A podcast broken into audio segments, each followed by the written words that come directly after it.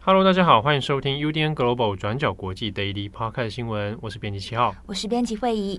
今天是二零二四年一月三十号，星期二。好，今天第一则新闻，我们来看一下驻约旦的美军遭到袭击死亡。对，昨天木仪有和大家更新了这一则新闻，那指出一月二十八日有无人机单方面攻击了美军在约旦东北部的基地，造成三名美国军人丧命，四十几人受伤。那大家可能会好奇，那这起事件为什么会引起关注、攻占新闻头条？那主要是。自从以巴战事在去年十月七日爆发之后，美军几乎每一天都面对来自伊拉克还有叙利亚武装部队的无人机还有飞弹攻击。那虽然美国是没有直接涉入以巴战争，但是因为持续支持以色列、拒绝停火的要求，那也就引发了来自国际舆论的压力，还有这些武装组织的攻击。而这一次的无人机攻击呢，也正是以巴战事爆发的几个月以来。美国军事人员第一次被击毙，那么双方的回应会不会让事件升级？那最后导致中东的局势再度升温，那都是外界关注的焦点。那今天的 Daily 我们会简单分成两个部分整理给大家。那第一个是袭击美军的组织可能是谁？那以及第二个美国要怎么回应？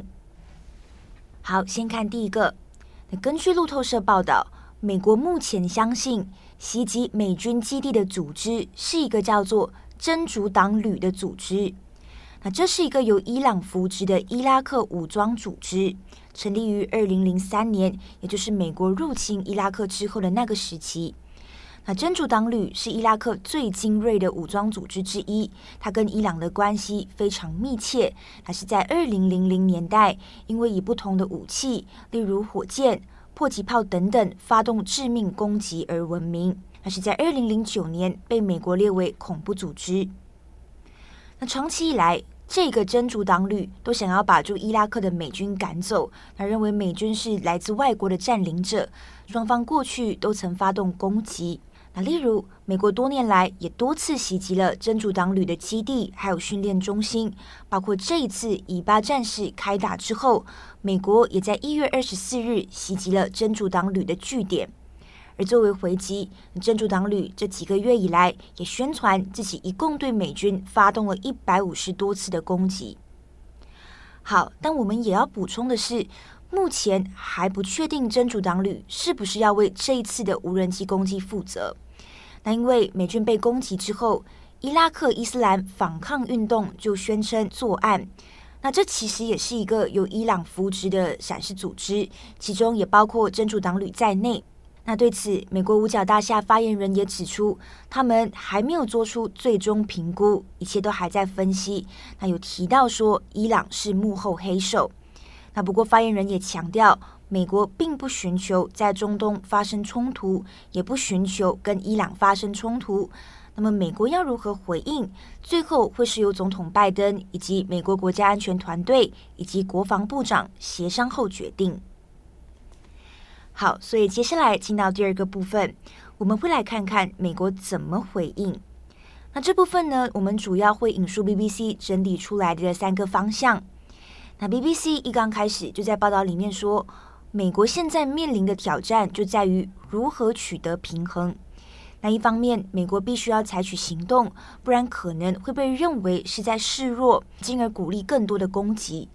但是同时，美国又不能采取太过强硬、太过激烈的手段，不然这可能会引发伊朗还有伊朗盟友们升级冲突作为回应。那 BBC 在报道里面整理出来的这个回应方向有三个。那第一个是打击伊朗盟军基地还有指挥官。那这其实是美国过去就使用过的一个方式。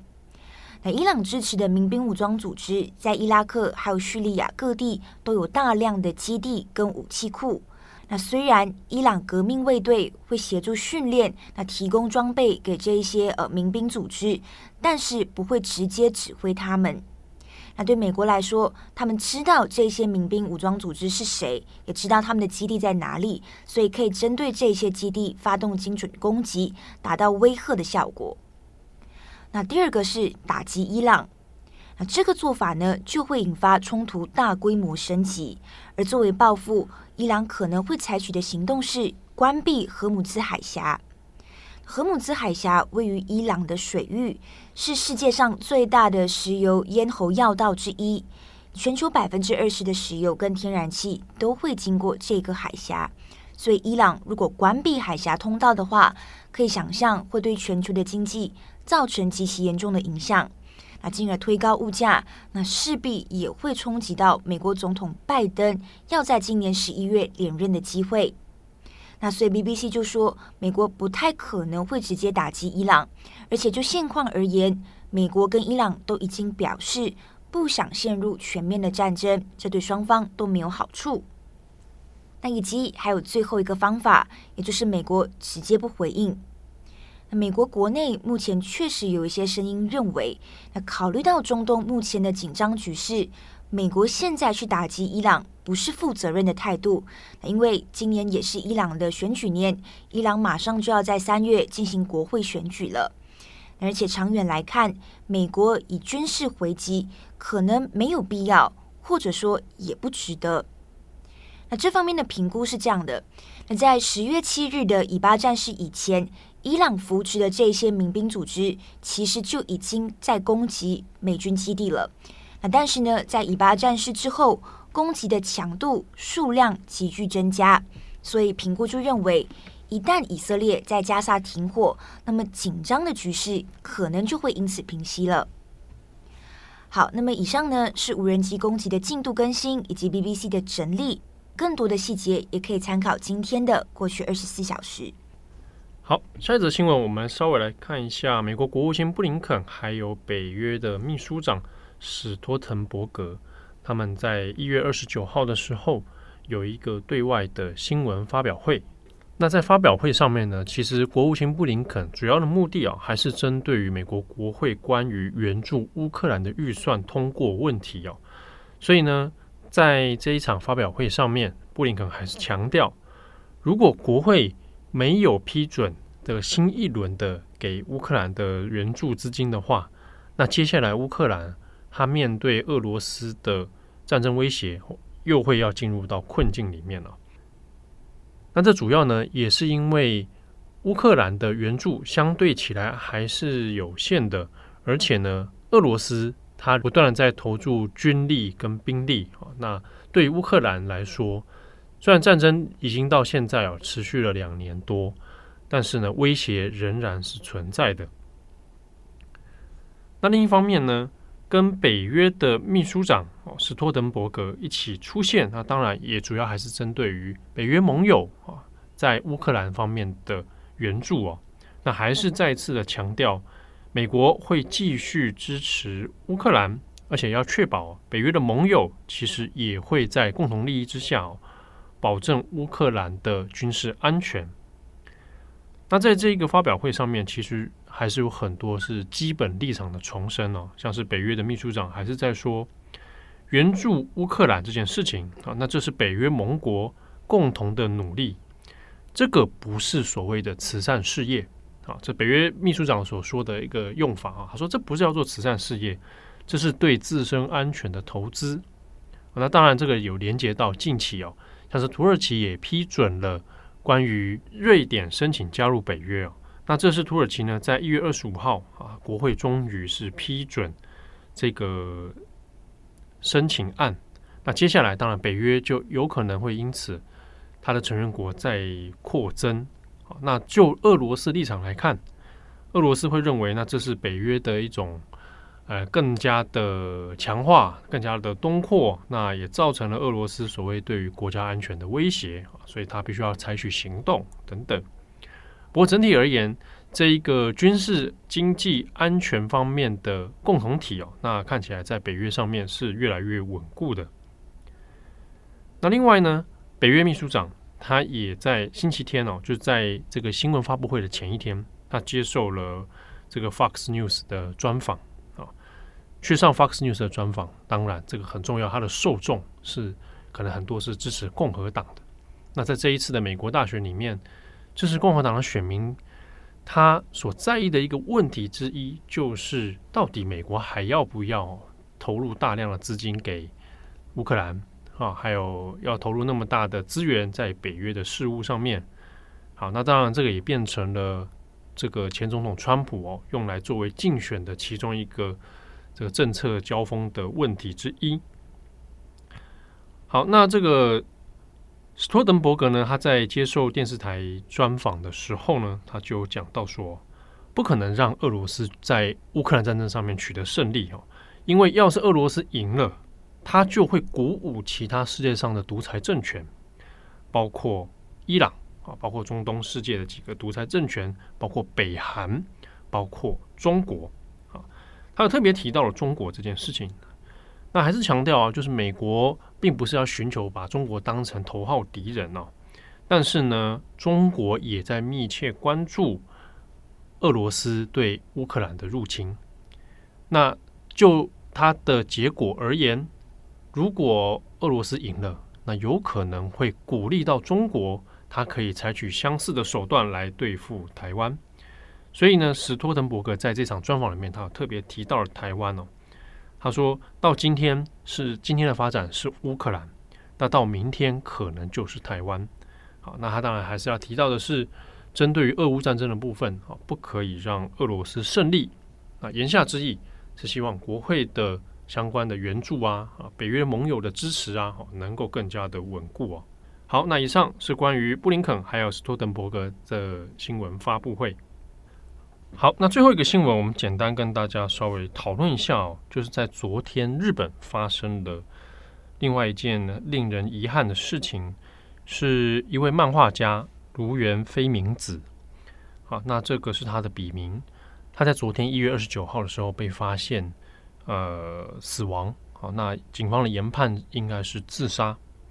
那他的死死亡的时候呢，年龄是五十岁哦。芦原飞明子呢，他最近有一部作品叫做《Sexy Tanaka-san》，翻成中文叫做《Sexy 田中小姐》。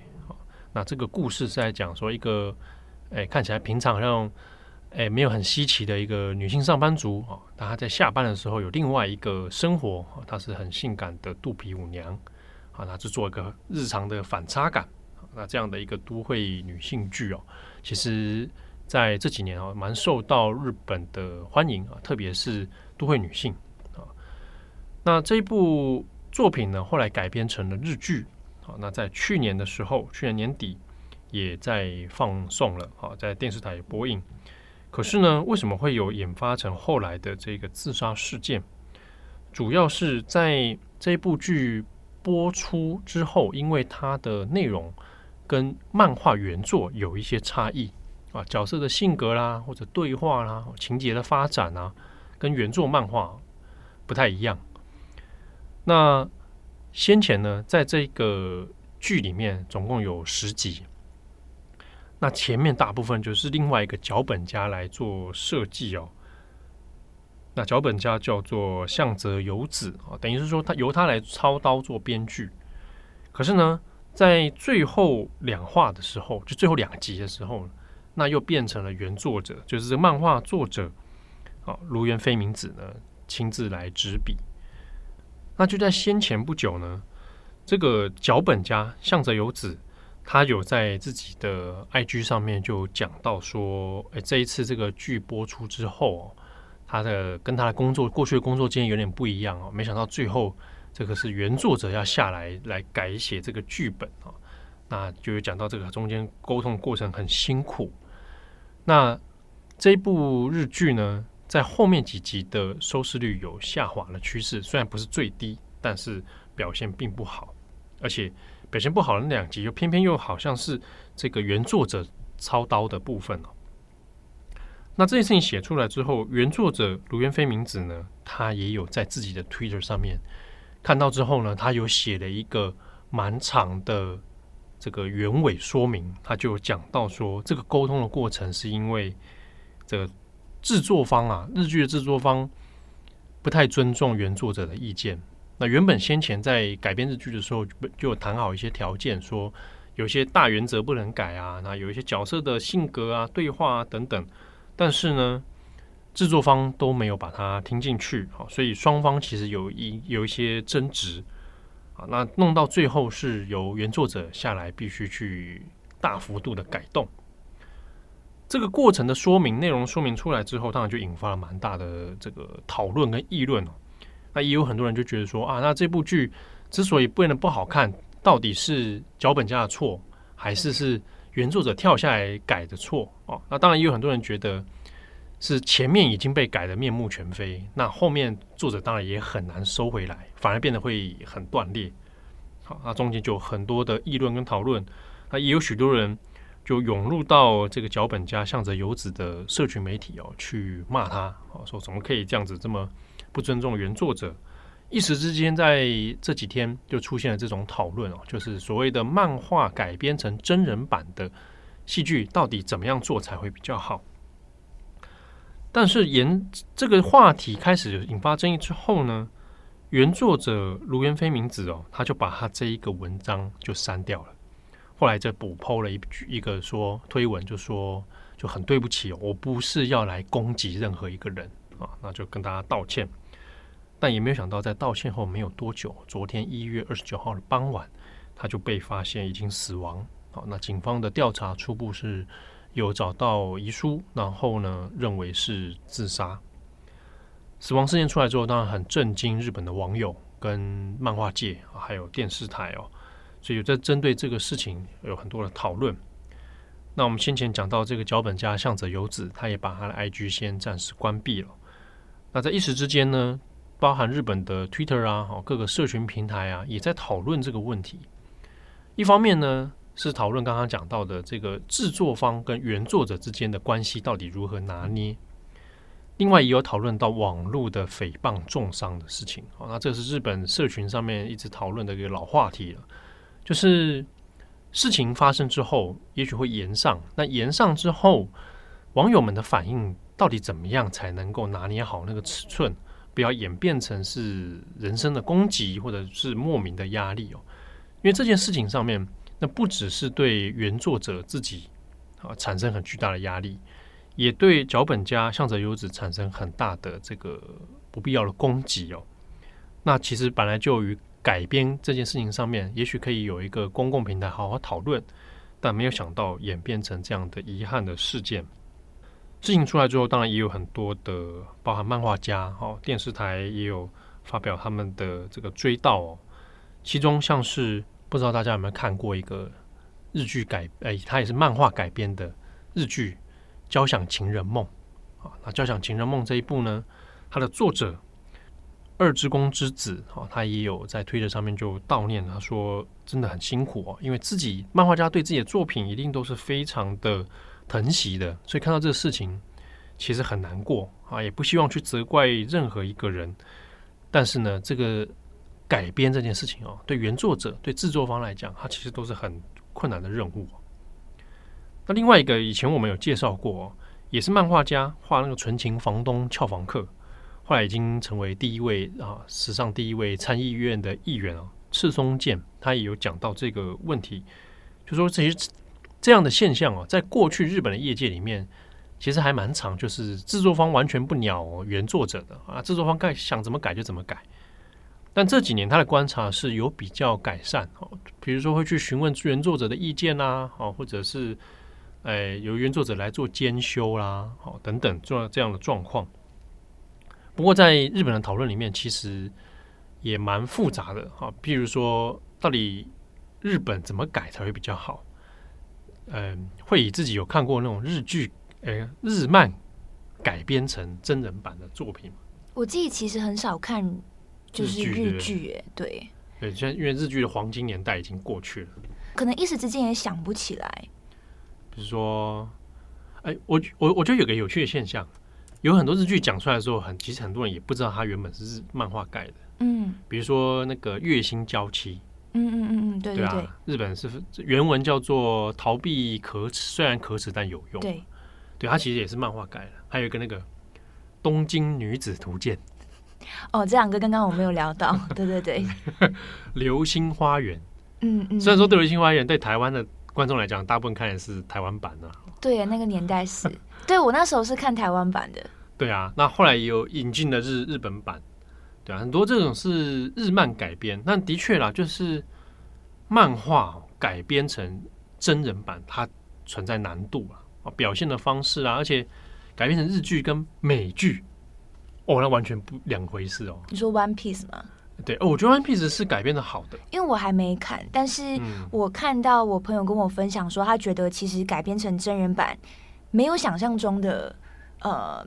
拖戏对，或者劣化，对对对，并没有什么太多会让你出戏的桥段。对，这其中我觉得还有一个难度的问题，就是你改变那个作品本身它的性质是什么？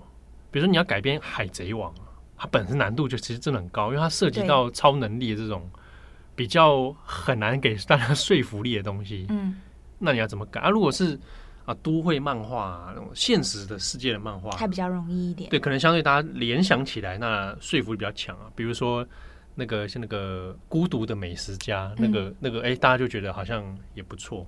但的确变成真人版哦，他演员的选择啦、台词啦，哦，完全又是另外一回事，是有一定难度的，对啊。那这件事情出来之后，当然日本也引发了。很多的讨论了，一直到今天，因为警方其实也还在做后续的调查。那未来像这样类似的事情，制作方跟原作者之间要怎么去平衡那个身份哦？那也有很多微妙的地方了。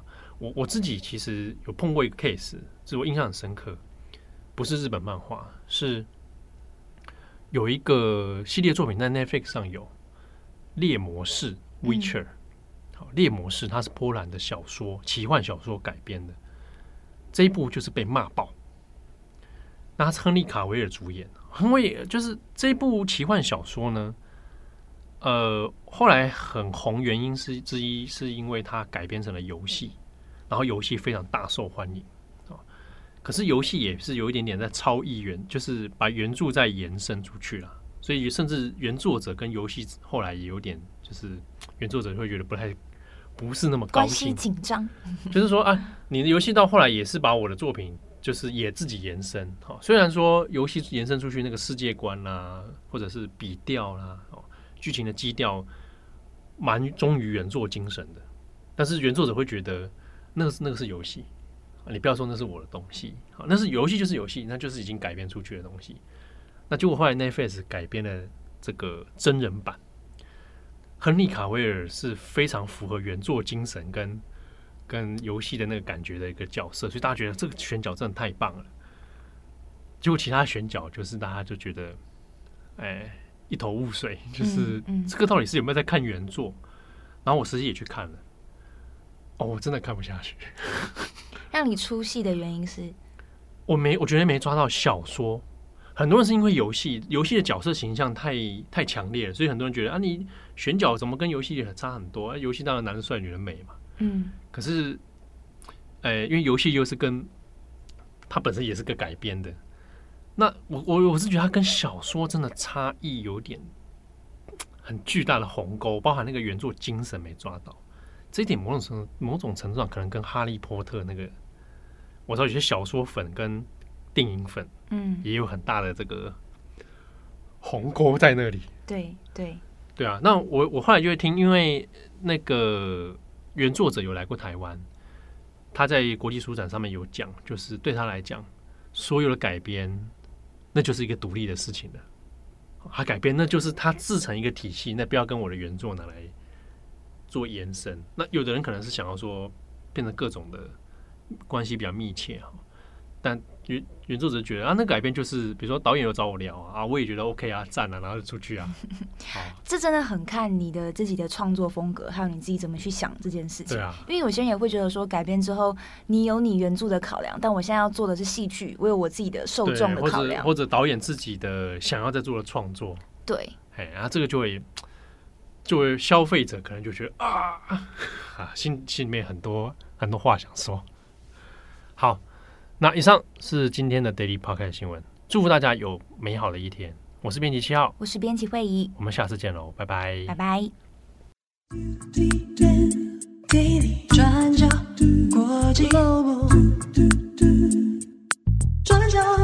新闻，Global pocket 新闻。